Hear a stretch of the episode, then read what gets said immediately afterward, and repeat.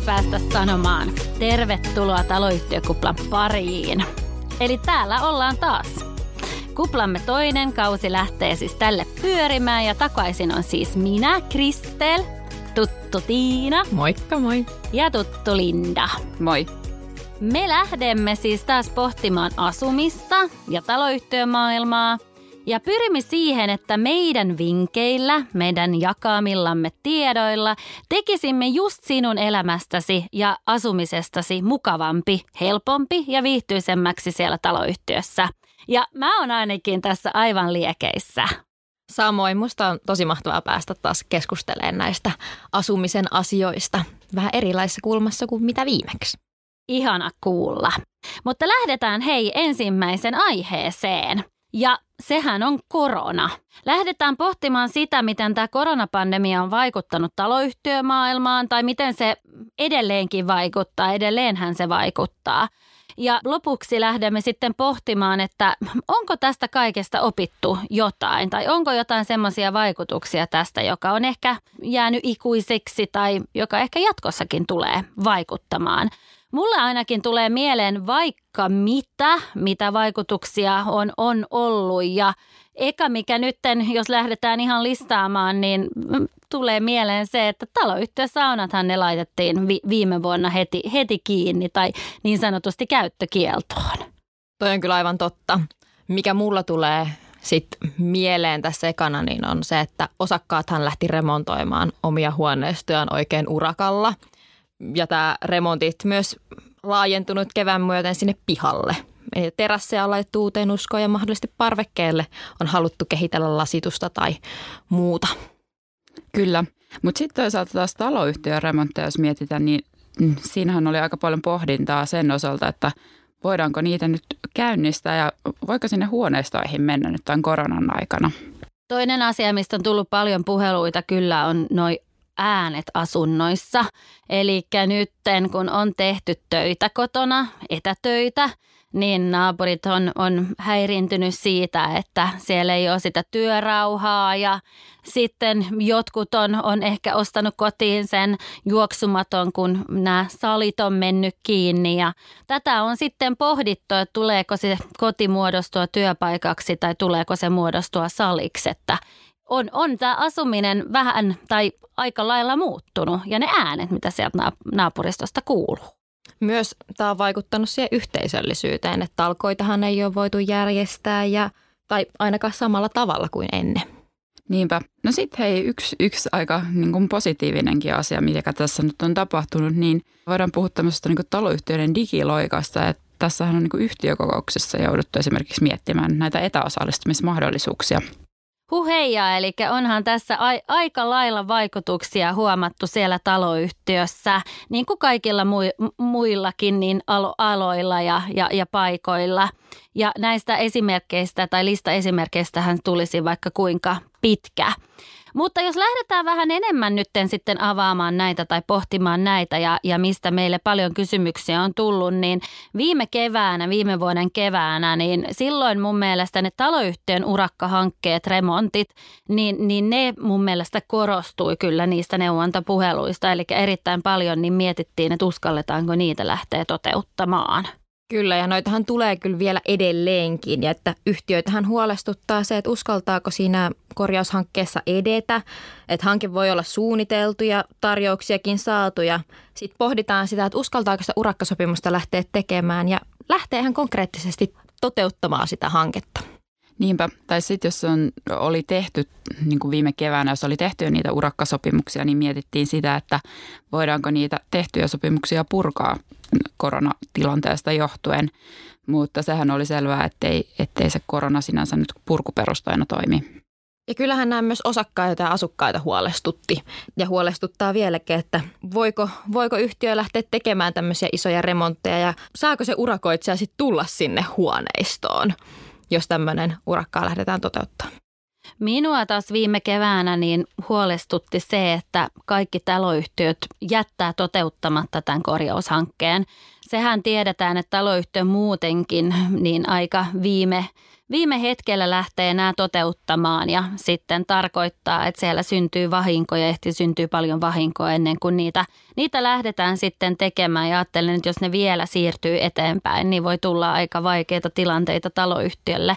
Toisaalta sitten jos ajatellaan, että taloyhtiöt ei olisi tehnyt niitä ollenkaan, niin sehän tarkoittaisi, että ne urakoitsijat saattaisi joutua konkurssiin. Ja sitten kun on se hetki, että niitä lähdettäisiin toteuttamaan, niin tekijöitä ei enää löydy. Tai sitten jos paljon tilauksia on, niin sehän saattaisi vaikuttaa siihen hintaan. Mutta onneksi kyllähän ne sitten taloyhtiöt jonkin verran niin uskalsi kuitenkin edetä ja niitä korjauksia sitten tehtiin. Onneksi tätä tilannetta ainakin osittain rauhoitti se, kun saatiin se sosiaali- ja terveysministeriön ja ympäristöministeriön laatima ohje rakennusten korjaushankkeisiin liittyen. Ja tässä ohjeessahan kuvattiin sitä, että mitä asioita täytyy ottaa huomioon korjaushankkeessa tämän koronaviruksen aikana. Joo, ja tämä ohjehan nimenomaan laadittiin just niitä tilanteita varten, kun siellä korjauskohteessa, eli siellä taloyhtiön rakennuksessa tai rakennuksissa on asukkaita sen korjauksen aikana, että mitä silloin pitää ottaa huomioon. Onneksi näitä ohjeita on saatu ja pelisääntöjä ja kyllähän sitten kun me toteutettiin tämmöistä barometria tai selvitettiin minkä verran niitä korjaushankkeita on tehty, niin kyllä todellakin yhtiöt on, on jonkin verran uskaltanut niitä, niitä tehdä, mikä on tietysti hyvä asia.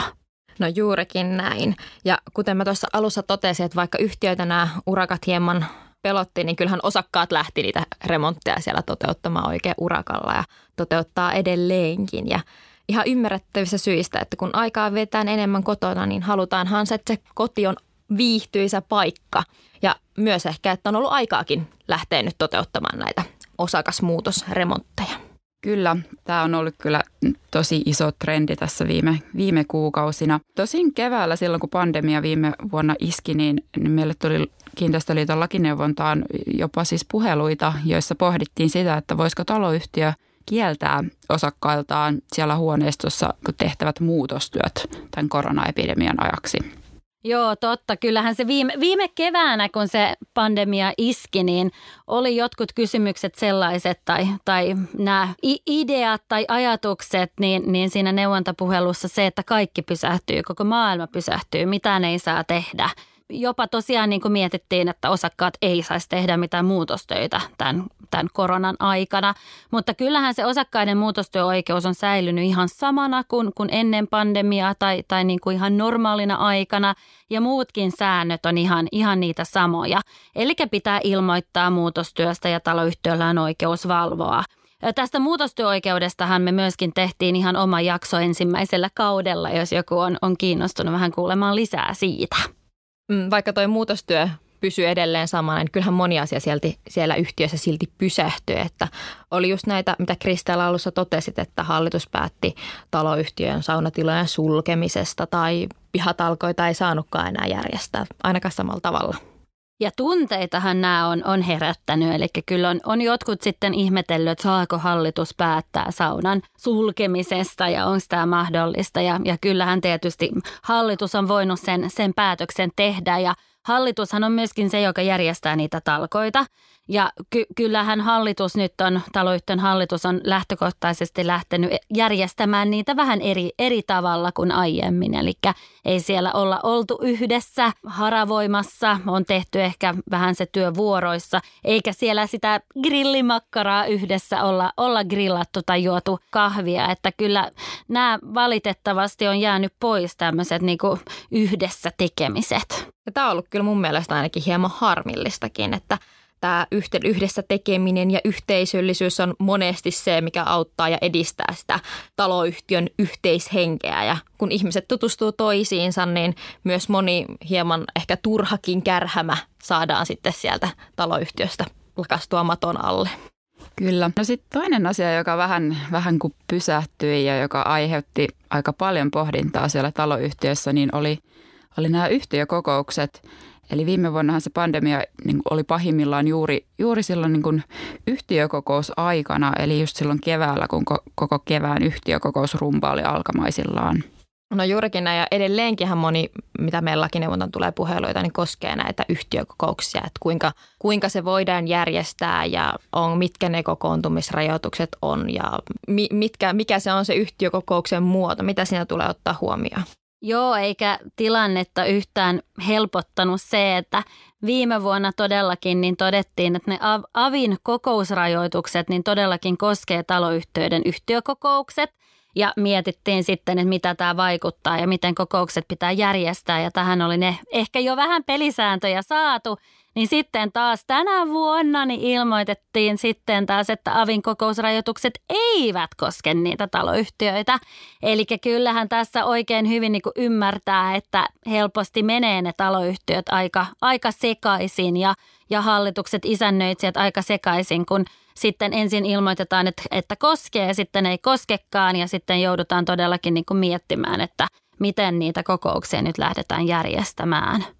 Joo, sehän on ihan totta, että tuo avin muuttunut tulkinta on sekoittanut tätä tilannetta vielä, vielä lisää. Ja onhan se niin kuin selvää, että ei se, ei se koronavirus nyt katso, että minkälainen kokous on kyseessä, että, että missä tarttuu ja missä ei. Ja vaikka nämä kokousrajoitukset ei nyt koskiskaan niitä tai ei koskekaan niitä yhtiökokouksia, niin, niin pitää siellä yhtiökokouksessa silti muistaa niin kuin huomioida turvavälit ja muut, muut hygieniavaatimukset. Eli se ei kuitenkaan ole poistunut. Joo, mun mielestä tässä on, on, on tärkeää pitää mielessä se, että vaikka se avin tulkinta siinä muuttuikin, niin – eihän se korona todellakaan tiedä sitä eroa, että ollaanko nytten jossain muussa yleisötilaisuudessa tai ollaanko yhtiökokouksessa. Että kyllä edelleenkin ta- kannattaa pyrkiä sitä kokousta turvallisesti järjestämään. Onneksi sitten tänä vuonna saatiin voimaan myöskin samal- samanlainen poikkeuslainsäädäntö kuin viime vuonna. Eli tarkoittaa, että kun muuten yhtiökokoukset, kevään yhtiökokoukset olisi pidettävä kesäkuun loppuun mennessä – niin saatiin tänäkin vuonna sitten lisäaikaa ja riittää, että kokous sitten pidetään kevään tai tilikausi kokous pidetään syyskuun loppuun mennessä. Tämähän on herättänytkin paljon yhtiöissä keskustelua, että pidetäänkö sitä yhtiökokousta nyt siellä kesäkuun loppuun mennessä vai lähdetäänkö sitä sitten siirtää suosiolla jo sinne syyskuuhun? Mä oon ainakin, tai luulen, että mekin kyllä lähdetään vahvasti siitä, että tämä on mahdollisuus. Eli tämä poikkeuslainsäädäntö niin kuin mahdollistaa sen, että yhtiökokous voidaan siirtää eteenpäin.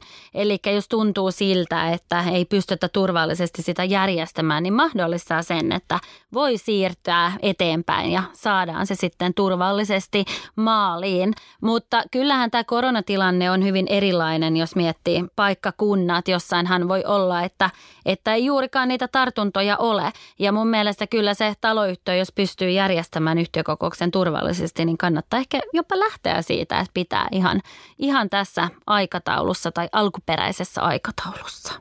Joo, äh, siis nimenomaan äh, tämä koronavirustilannehan on erilainen paikkakunnasta riippuen ja kannattaa tässäkin muistaa nyt hyödyntää niitä etäosallistumismahdollisuuksia siinä kokouksen järjestämisessä.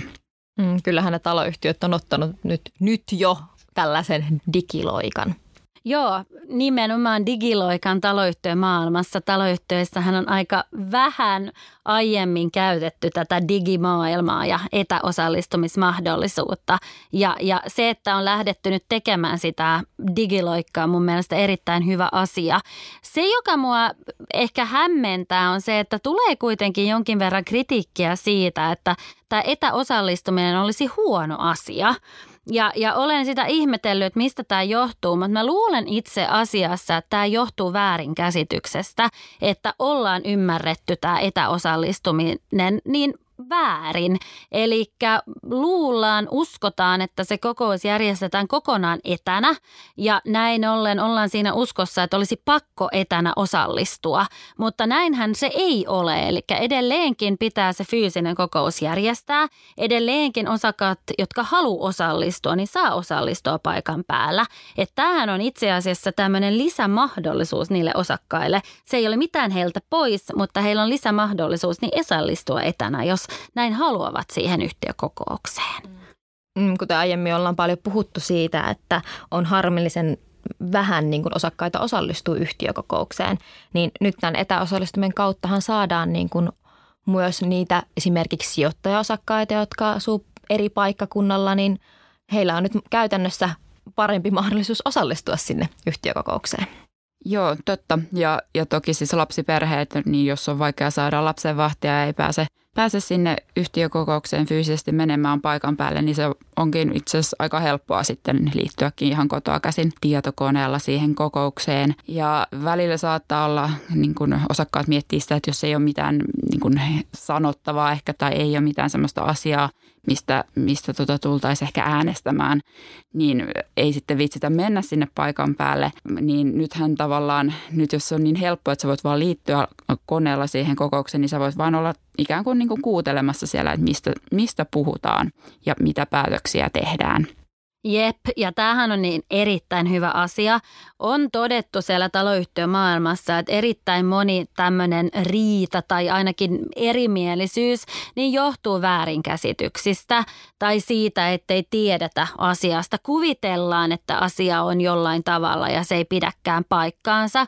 Ja jos osakkailla olisi oikeita faktoja ja heidän hallinnassa olisi oikeat tiedot, niin voi olla, että voitaisiin välttyä tästä. Eli tämmöistä erimielisyystilannetta ei synny pitkään.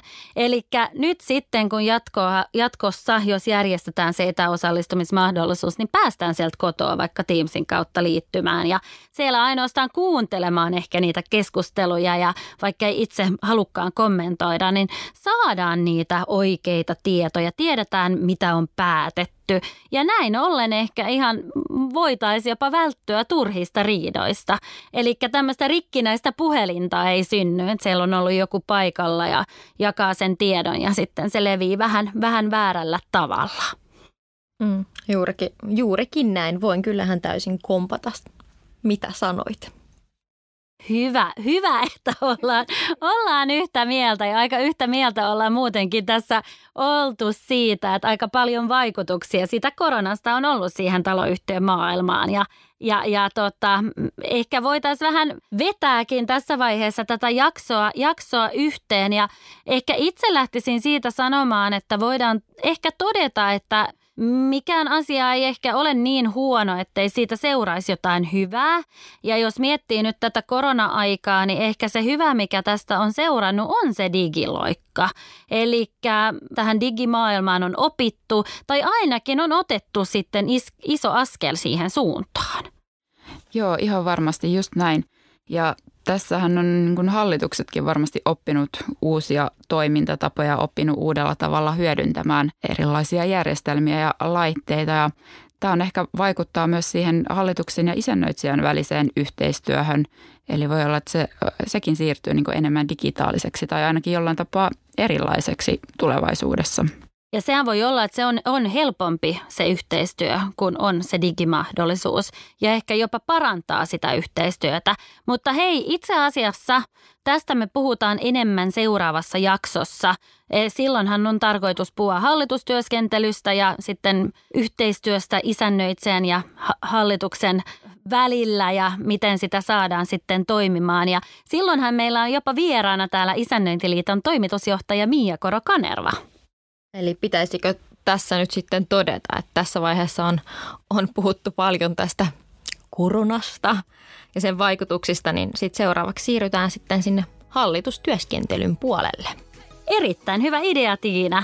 Eli tehdäänkö sitten niin, että sanotaan heippa tällä kertaa ja palataan ensi jaksossa sitten hallitustyöskentelyyn ja siihen, miten se yhteistyö isännöitsijän hallituksen väliin saadaan pelaamaan paremmin kuin, kuin ehkä aiemmin.